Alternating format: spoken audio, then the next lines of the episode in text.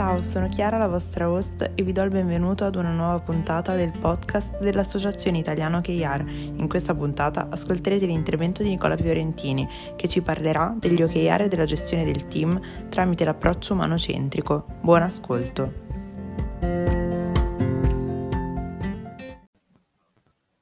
Ciao a tutti, benvenuti in questo nuovo evento dell'Associazione Italiana OKR.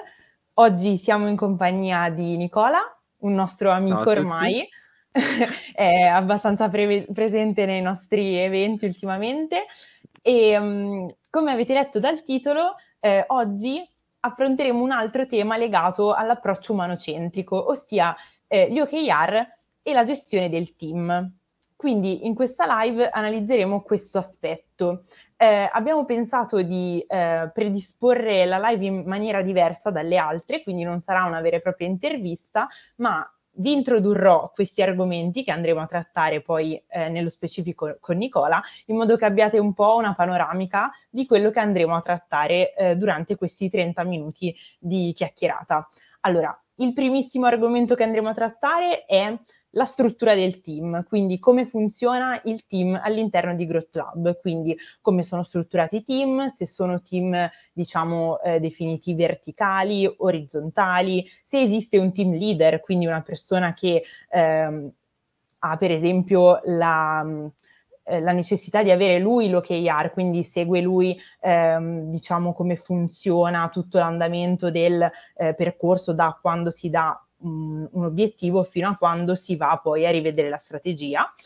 Come eh, funziona l'allineamento tra questi team, quindi come sono allineati i team? Sappiamo che negli OKR l'allineamento è uno degli aspetti fondamentali. Quello che crea l'allineamento è una visione, diciamo, di insieme che porta i team a lavorare nella stessa direzione. Quindi qual è un pochino ehm, il suo ruolo, ecco, nei team di Growth Lab. E in ultimo, in questo contesto specifico, quindi nel contesto specifico di Growth Lab, quando parliamo di approccio umanocentrico, quanto questo approccio eh, nella gestione del team è fondamentale e quali sono i vantaggi che si possono avere utilizzando questo tipo di approccio. Diciamo, questi sono i tre macro temi che Nicola ci andrà a, a, far vedere, so che ha qualcosa da mostrarci, quindi sarà anche molto più semplice eh, per voi seguire eh, il suo ragionamento. Quindi passo la palla a te, Nicola. Okay. Prego. Chiara, grazie mille dell'introduzione molto chiara, esaustiva come sempre.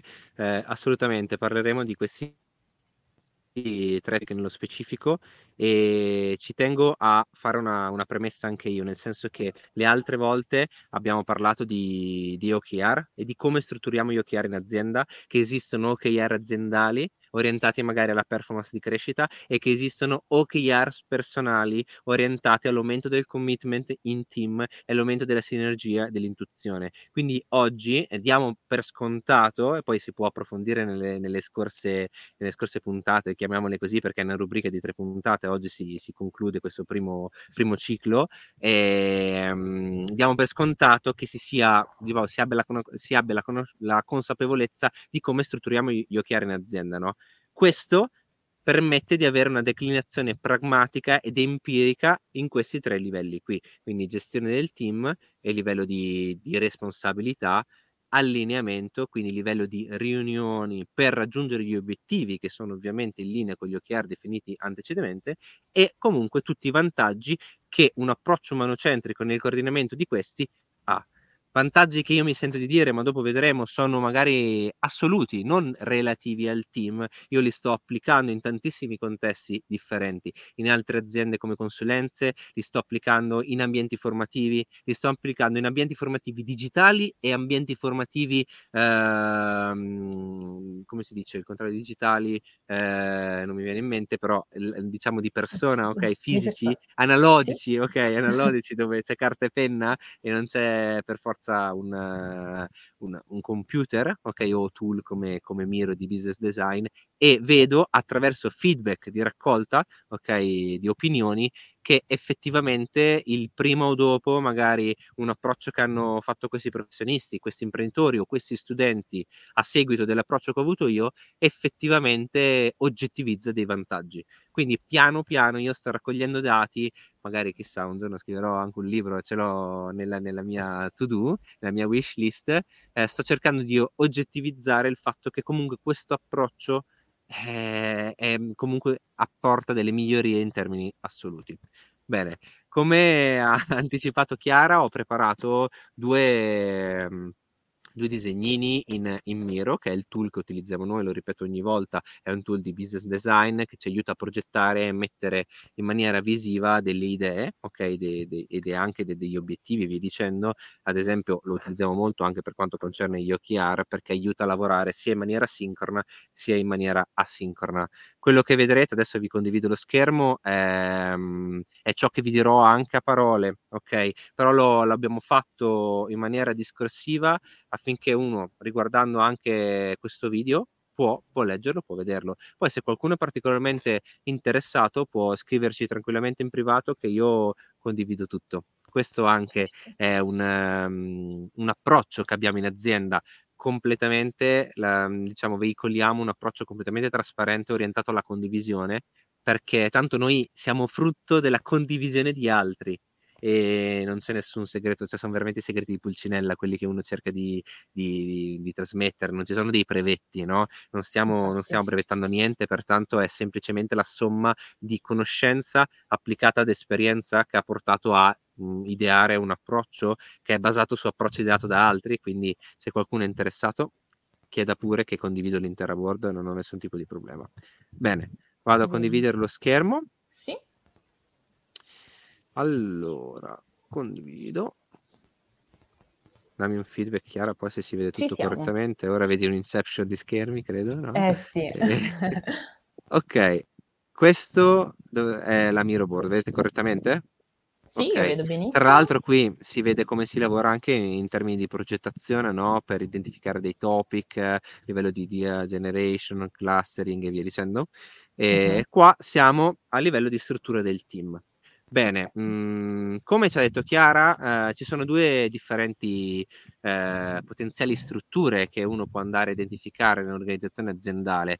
Quella verticale, dove ci sono dei decision maker che decidono a priori quello che altri devono fare e in maniera, diciamo, unilaterale veicolano l'informazione da mittente a ricevente, la classica comunicazione, no? Cioè una comunicazione da punto A che arriva a un punto B, dove il punto B non sempre può replicare o non sempre ha la possibilità veramente di avvalorizzare questa cosa.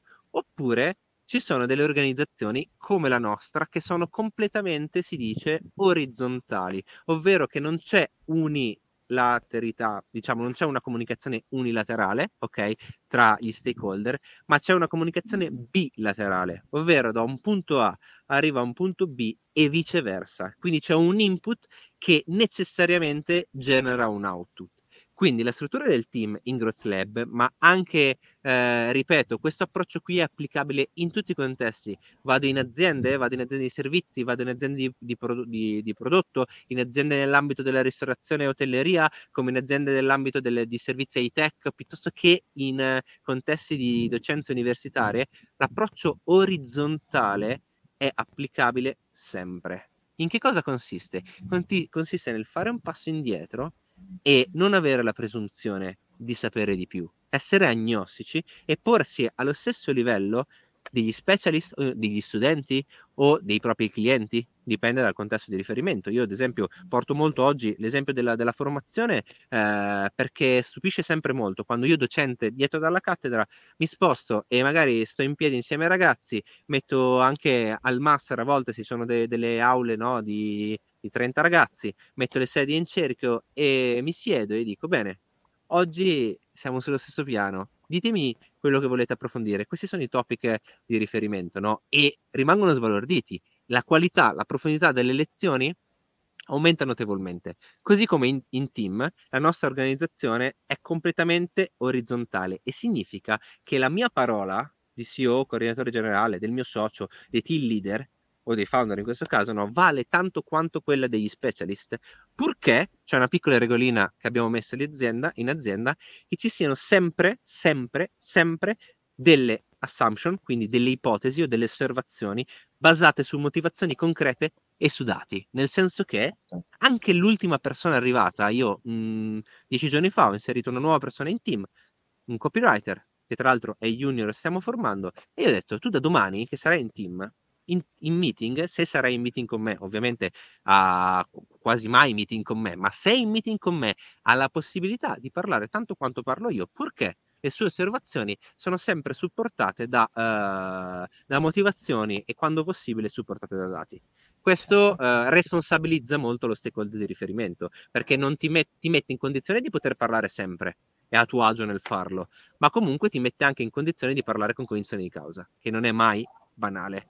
Infatti, la selezione del team, in questo caso, viene fatta in due fasi di onboarding. La parte specialist ovviamente deve avere una struttura di hard, di hard skill importante qualora si occupi no, di attività circoscritte come SEO, advertising, anche nel caso del copywriting, piuttosto che nel sales management, ok, o nel puro sales, vi dicendo. Però tutte le altre figure più, uh, più umanistiche che già uh, hanno, diciamo, una competenza verticale, ma stanno sviluppando tutto un bagaglio di soft skill in, uh, in apporto, ok, vengono esclusivamente selezionate sulla base del mindset, della visione perso- professionale e della missione personale. Quindi io in fase di appuntamento che cosa faccio? Sia che tu sia uno specialist e debba avere delle hard skill, sia che tu sia un pochettino già più senior e hai già delle hard skill e stai lavorando sulla costituzione di soft skill per andare comunque a impattare sul coordinamento, sulla gestione dei clienti e via dicendo, ok? Io valuto primariamente, ancora prima delle competenze tecniche, un mindset che debba essere proattivo, persistente, tenace, adattivo, orientato alla crescita e con una visione imprenditoriale e con un buon self-management. E uno potrebbe dire, eh, vabbè, vuoi tutto, Nicola. Allora, partendo dal presupposto che tendenzialmente noi lavoriamo in team con persone che fanno parte del team ma sono freelance e valorizziamo il fatto di essere freelance con una retribuzione più alta della media, con eh, possibilità di lavorare quando si vuole, da dove si vuole, con benefit se comunque si eh, um, diciamo incrementa la crescita aziendale, si portano prospect di qualità, eroghiamo formazione e quindi il fatto che, che, una persona non sia dipendente viene comunque valorizzata da tutti questi aspetti qua e gli OKRs personali ci giustificano il fatto che comunque genera soddisfazione.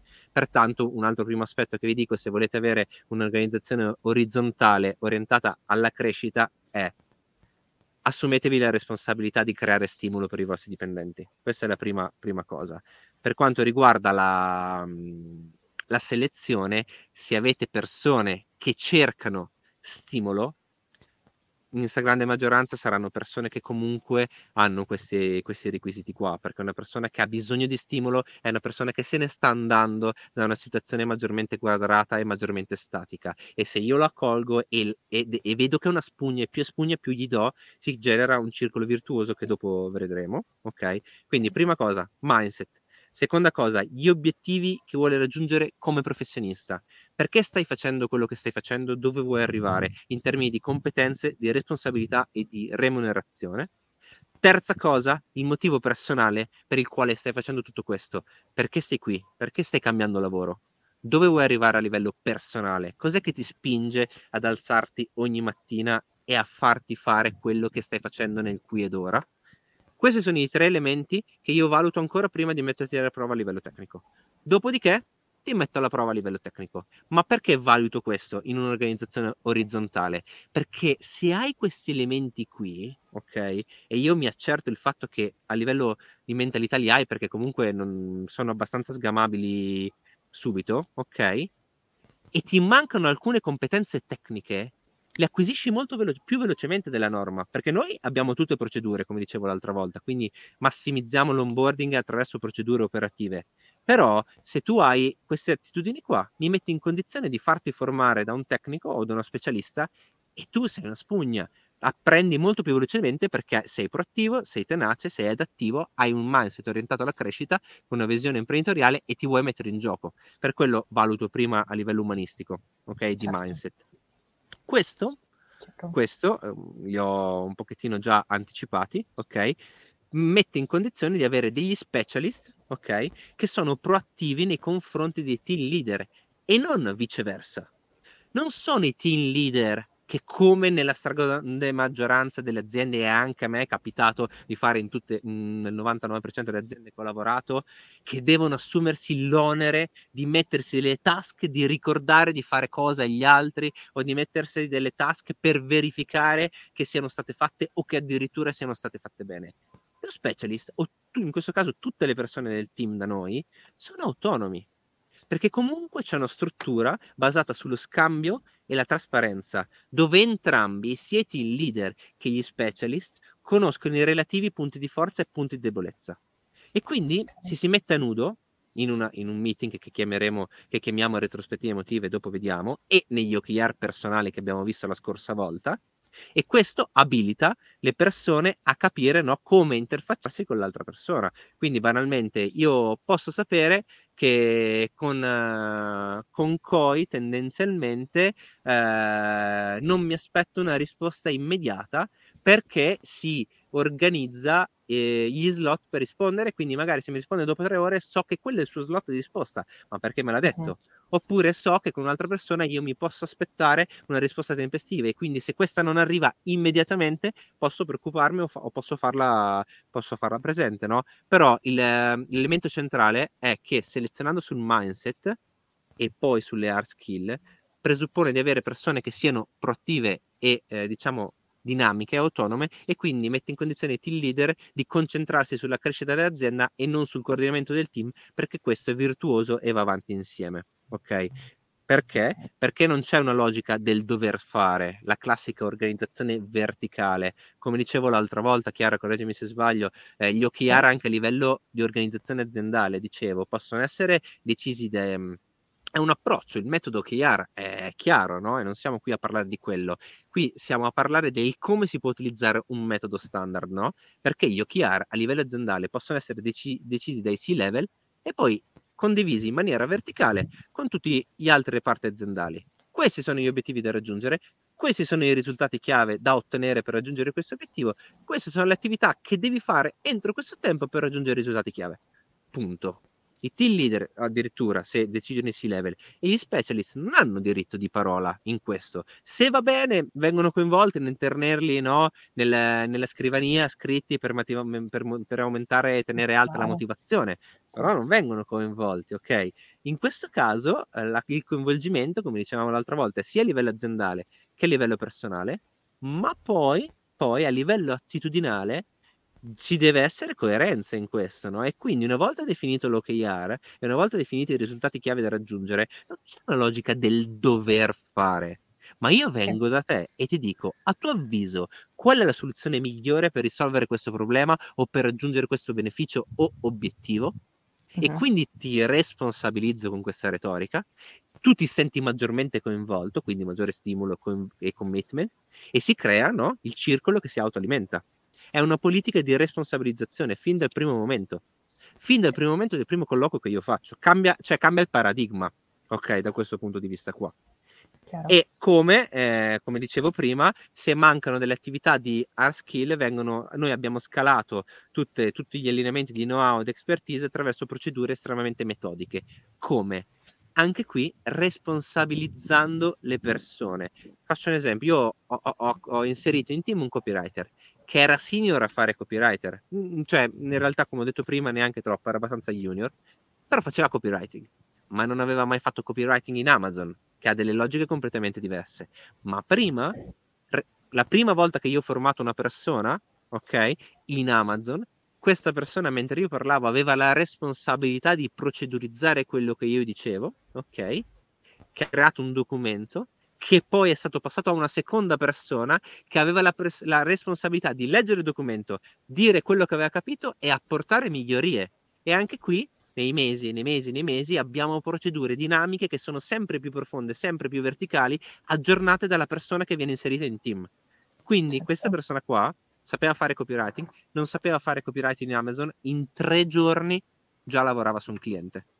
Ma lavorava su un cliente a livello qualitativo con degli standard che noi ci teniamo a tenere alti. Ok, perché? Perché semplicemente gli mancavano alcune ehm, diciamo mancanze tecniche, ok? Magari sapeva fare usare SEO, SEO Zoom, ma non sapeva usare Ilium 10. Le logiche sono simili, ma se io ti spiego come utilizzare Ilium 10 in maniera pragmatica ed empirica e tu addirittura hai la responsabilità di migliorare la procedura che dovrai utilizzare, sei tu parte del cambiamento stesso, no? E quindi ti prendi la responsabilità e quindi sempre ciclo virtuoso dell'organizzazione orizzontale con approccio umanocentrico nella definizione di OKR sia aziendali che personali prende piede, no? Certo. Non so se mi sono spiegato. Quindi a livello di, di struttura del team, struttura completamente orizzontale, dove anche i C-level sono allo stesso livello dei team leader e sono allo stesso livello degli specialist. Ognuno certo. perché, perché, parlano i fatti, fondamentalmente. Già le parole sono un fatto, ma i fatti sono ancora più concreti delle parole stesse.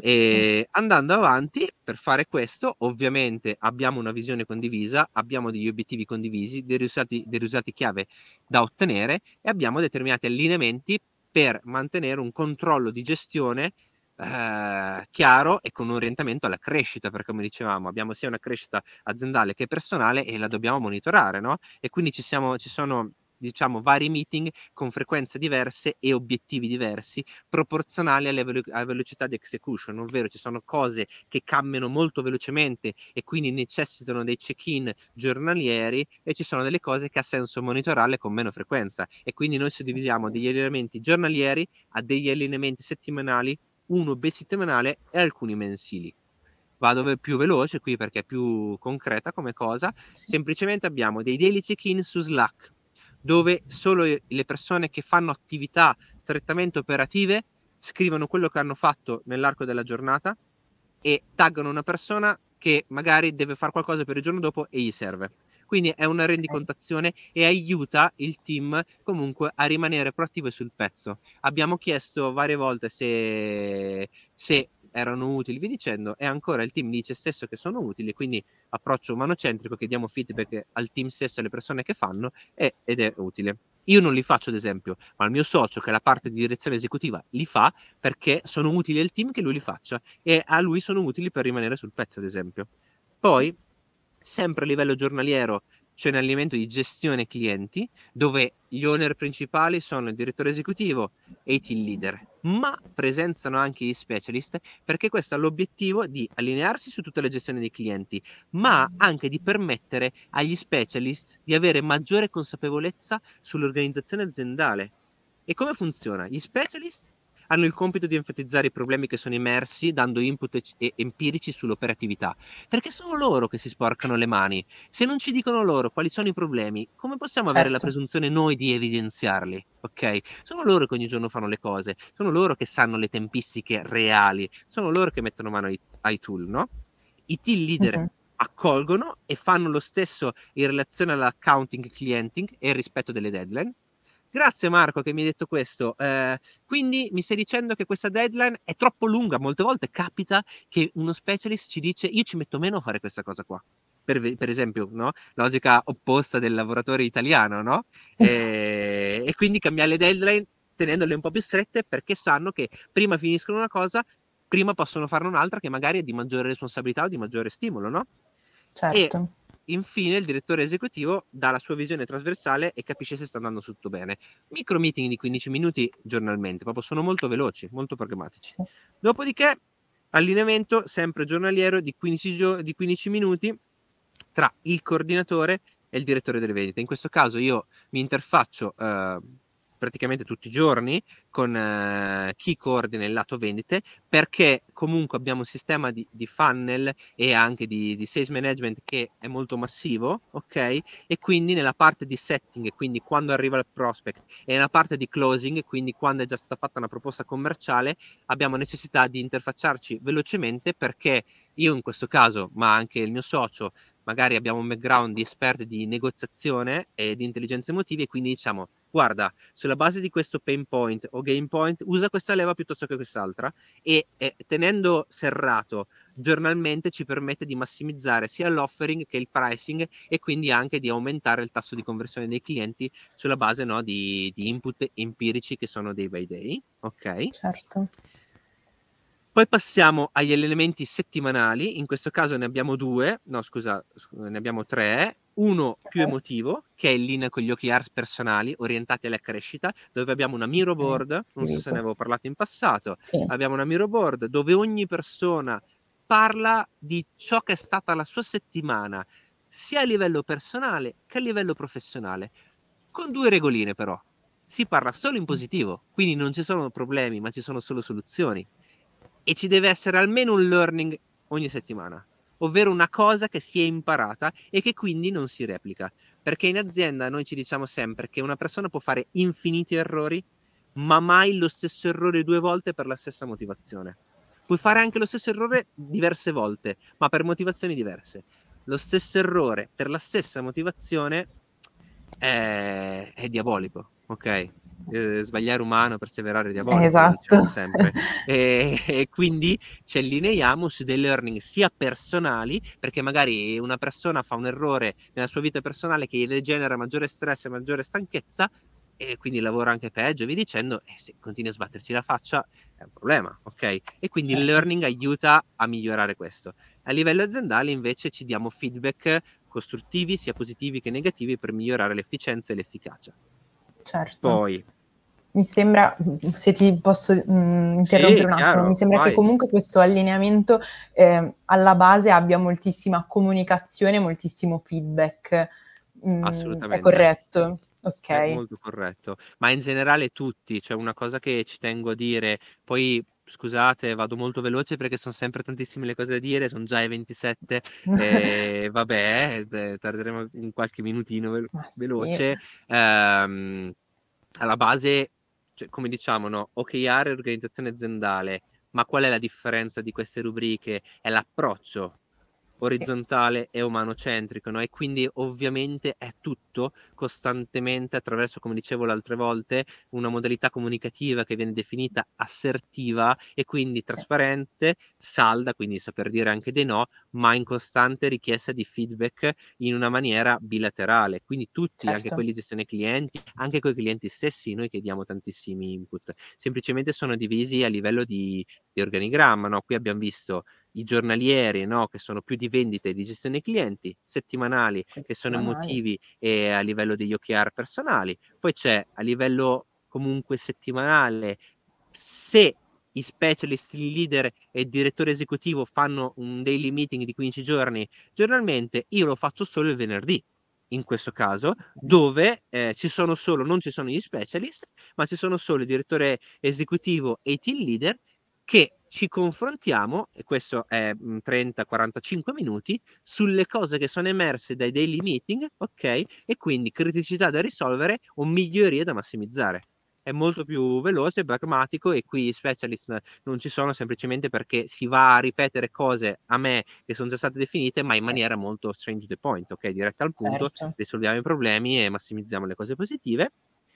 Stessa cosa il reparto commerciale e marketing alto livello. Ok, se giornalmente io col direttore vendite lo faccio tutte, tutte, le, tutte le volte, il venerdì lo faccio anche con una, un team leader e con il mio socio, dove parliamo in generale dell'andamento delle, mar- delle campagne di marketing, ok, e della gestione dei setting degli R1 in fase di qualifica pre-qualifica, gli R1 in fase nel, nel 6 sono i prospect che arrivano da consapevolizzare, ok, da qualificare o squalificare e quindi facciamo un organigramma generale, stanno andando bene, stanno andando male, come cambiare il tiro, come non cambiare, ok? Certo.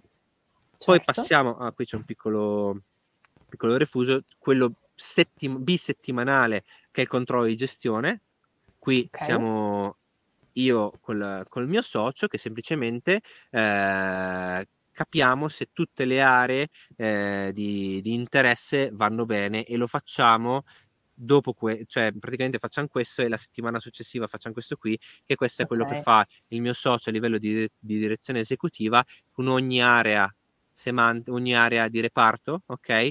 Mensilmente fanno strategy update per vedere se sta andando tutto bene, quindi reparto creatività, reparto SEO, reparto copywriting, reparto performance advertising, reparto commerciale, reparto amministrativo, reparto fiscale con il CFO che vediamo qua, li fa tutti rendi conto e tutto e poi bisettimanalmente ne facciamo solo io, uno, io e lui per vedere ok le cose a livello aziendale funzionano bene certo, come il ciclo no, dell'approccio scientifico sta andando tutto bene, possiamo modificare e via dicendo. Certo. Quindi questi sono tutti gli allenamenti. Ovviamente è quasi scontato dire che per fare tutti questi allineamenti qui devi avere delle direzioni chiare relative agli OKR. Sì. Noi sappiamo esattamente gli obiettivi da raggiungere per trimestre. Okay. ok, poi noi tendenzialmente ragioniamo semestre trimestre perché andiamo molto veloce e eh, quindi all'inizio avevamo fissato un anno ma tende a non essere veritiero ok no. I veri, veri, vediamo no, che i veri veritieri sono trimestrali ok certo. però comunque li abbiamo molto serrati e infine all'ultima osservazione che tu hai fatto che si collega sì. molto al concetto di retrospettive emotive ma questo approccio quindi quali sono i vantaggi che offre esatto. un organigramma aziendale? Va bene, io un po' implicitamente ve li ho, ve li ho già detti, no? Infatti, e ve li ho già certo. enfatizzati in questi episodi, in queste chiacchierate e facendo anche vari esempi in contesti differenti. Qui vi faccio vedere, così se riguardate il video è anche interessante vederlo scritto, di come comunque ci sono dei vantaggi che sono stati oggettivizzati. Ok? Quindi un ecosistema cioè, la prima cosa è che si crea un ecosistema che è in costante evoluzione verso un rapporto tra efficienza ed efficacia, ma non solo, aggiungo che qui non c'è scritto, anche tra efficienza e efficacia produttiva, ma anche stimolo e eh, serenità. Quindi il, il, connubio tra reparto aziendale e reparto personale diventa una cosa sola. Ok? Sì. E qui cre- crea, infatti, l'ho buttato giù insieme a Greta, che è la, la, ragazza che lavora con noi, no? reparto tutto strategist di mas- marketing e social media che ci ha dato una mano a me e a Chiara per, per, comunque preparare tutti questi contenuti qua, abbiamo buttato giù anche qui un ciclo iterativo perché è un cerchio no? che alla fine inizia ma ha vari vantaggi che poi riportano sempre qui a, a creare un ecosistema evolutivo ecosistema perché un ecosistema? Una parola non scelta a caso. Un ecosistema anche in natura è una cosa che è piccola, che nasce e poi cresce, ma cresce sempre di più perché si autoalimenta. Ecco, il certo. primo vantaggio è la creazione di un connubio tra reparto aziendale e personale che va a creare un ecosistema che si autoalimenta in un'evoluzione costante verso una visione lavorativa e una missione personale comune. Questo crea maggior coinvolgimento e serenità, che crea maggiore fiducia e qualità dei rapporti professionali che si svolgono, che genera maggiore solidità del team aziendale, che genera maggiore certezza per fare previsioni di crescita in termini di responsabilizzazione, no? Perché una persona si dimostra fidata e di fiducia io ti, ti responsabilizzo. Non più tardi di, di, prima di questo meeting qui, abbiamo fatto un meeting di rinnovo con la nostra team leader e ho detto, bene, quali sono le tue aspettative rispetto alle responsabilità can- e la remunerazione? E lei me le ha dette e io ho detto, invece io e Jean Paul, il mio socio, avevamo pensato queste responsabilità e questa, responsab- questa remunerazione, che erano più responsabilità, più attività e più remunerazione era quasi commossa, mi fa, io sono felice, cioè, son... guarda, ero già contenta così, e ha detto una frase per dire, e io ve la ripeto perché è giusto ripeterlo, mi fa, ci tengo a sottolineare che io tutto quello che faccio non lo faccio perché mi pagate, io anche se c'è un momento che non, non va tanto bene, io continuerei a lavorare anche senza essere retribuita. E l'ho fatto all'inizio, l'ho fatto io, l'ho fatto anche gli altri. Questo genera, ma l'ha detto veramente. Cioè, io sono emozionato quando racconto queste cose perché sono fatti e non mi credete, parlate direttamente con lei, parlate direttamente col team. Sono loro le nostre stesse no, casi di, di, di, di, empirici che noi possiamo certo. raccontare. E quindi questo crea no, anche un meeting, un, un clima amicale dove ogni stakeholder si sente libero di essere se stesso anche nei miei confronti o nei confronti dei coordinatori, ok? E la libertà come ogni individuo, noi siamo persone che cioè comunque mh, alla fine abbiamo bisogno di libertà e la libertà ci genera quel famoso stimolo che ho tanto citato, il famoso stimolo genera entusiasmo E l'entusiasmo, unito a libertà, unito a stimolo, unito a fiducia, unito a trasparenza, unito a condivisione, generano professionisti che si sentono parte di un progetto e hanno voglia di contribuire alla sua, alla sua, crescita e quindi fanno cose anche non richieste, tutto funziona molto meglio e quindi va a alimentare l'ecosistema che si autoalimenta. Pertanto, lascio qui due secondi sempre per registrare, è sempre questo, cioè causano diciamo, una, una condivisione comunitaria per raggiungere gli obiettivi aziendali come fossero i propri. Questo è veramente, secondo me, il vero must il vero, sì, massimo, il vero cioè vantaggio, cioè, diciamo, sì, di questo approccio. Cioè, tutto ciò, tutto ciò crea delle relazioni con persone che in realtà sono dipendenti, ma non si sentono dipendenti e lavorano per raggiungere gli obiettivi aziendali come fossero i propri. Questo forse è, è il vero must, davvero. Quindi con questo io concludo questa super veloce presentazione disattivo la condivisione dello schermo, hai disattivato tu. Spero che sia stato tutto chiaro. Eh, Io l'ho chiaro? trovato molto chiaro e okay. anche questa, mh, questa sorta di schema, secondo me, lo rende ancora più eh, facile da capire, diciamo, il fatto che ci sia un vero e proprio ecosistema, che tutto, diciamo, torna a quello che è eh, in realtà poi il fulcro di questo approccio, ossia, come abbiamo detto, eh, la comunicazione, il fatto di avere davvero un obiettivo che non è solo proprio aziendale, è un obiettivo condiviso realmente. Quindi sì, assolutamente, tutto molto chiaro e ti ringrazio per, per questa presentazione. Tu, tu, cosa ne pensi, Chiara? No, io lo trovo molto interessante, tu trovo che eh, magari mh, sia difficile, immagino, da replicare, non per una questione di metodo, ma per una questione di trovare persone eh, predisposte a questa mentalità.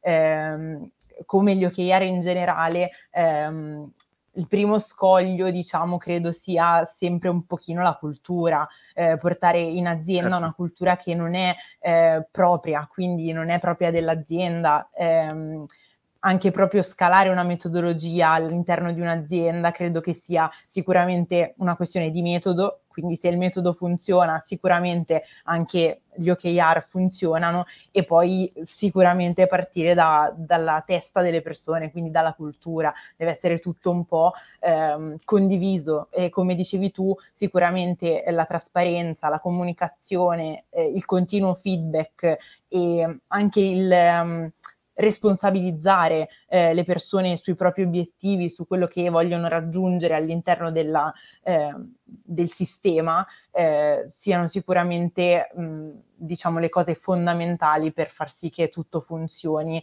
e, e che il sistema realmente porti all'obiettivo finale. Quindi assolutamente. Ti faccio una allora, su questo, sì? se, se, posso. Certo. Ovviamente in, in, grandi corporate multinazionali è molto più complesso perché sono delle governance aziendali, certo. però per tutto l'ecosistema, dalle piccole e medie imprese, imprese in giù, che se non erro no, arriviamo anche fino a 200 dipendenti e anche 10 milioni di euro di fatturato, quindi non sono proprio aziendine, Piccole. in realtà è implementabile, però non bisogna lavorare nella cultura delle persone che stanno in quel caso in basso, ma dei team leader e dei coordinatori sì. che devono cambiare l'approccio. Cioè, ba- banalmente, certo. una domanda che io faccio sempre, sia agli studenti che ai miei clienti, che ai, ai dipendenti in azienda, è quali sono le tue barra vostre aspettative rispetto a queste attività o responsabilità. Certo. Questo disabilita completamente tutto, perché io ti sto chiedendo te cosa vuoi fare, cosa ti aspetti. E se io ti ascolto e mi comporto sulla base dell'input che tu mi hai dato, dell'output che tu mi hai dato, e vinco sempre, cado in piedi, cado sempre in piedi perché non posso sbagliare, perché certo. ho fatto qualcosa che è in linea su ciò che tu dovrai andare a fare, ok? E questo genera un ciclo virtuoso semplicemente. Cioè anche prima delle docenze che faccio, no? io chiedo sempre, faccio, eh, e sono, pa- passami il termine, no, non paraculo, ma sono umanocentriche, quindi io padroneggio quello di cui devo parlare e di- faccio un framework, dico parlatemi obiettivi, aspettative e vostro grado di conoscenza rispetto a questo. E io mi preparo sempre un programma, ma ti garantisco che ogni volta questo programma cambia, cambia perché certo. lo personalizzo in diretta sulla base di quello che mi hanno scritto. E sono contenti. Perché? Perché io ho detto quello che si voleva sentir dire. Certo. E anche a livello aziendale può essere così, anche con i clienti, no? Perché magari lo stesso report mensile delle performance uno lo può vedere, è uguale, è standardizzato, ma magari cambi quel 10% che per noi è effort contenuto, perché lavoriamo in un mercato B2B, non abbiamo mille clienti, certo. però genera una massimizzazione della, dello stimolo molto, molto più grande. Certo. Quindi sì, è complesso, ma non è per niente impossibile, anzi, anzi, è più facile di quello che si pensa con uh, il giusto approccio. Mm-hmm. Ma è come un po' come Però... insegnano gli OKR, eh, basta sì, l'approccio, sì, sì. quindi niente è impossibile, l'importante è capire che cosa si vuole raggiungere.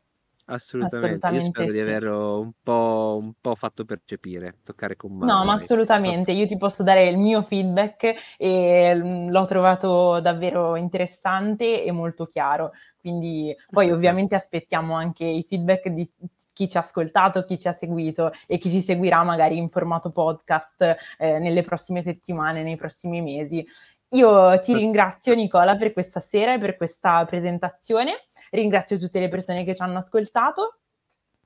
Grazie a te. Alla prossima. Ci presto. Va bene. Ciao a tutti, buona ciao, serata. Ciao ciao. ciao. ciao.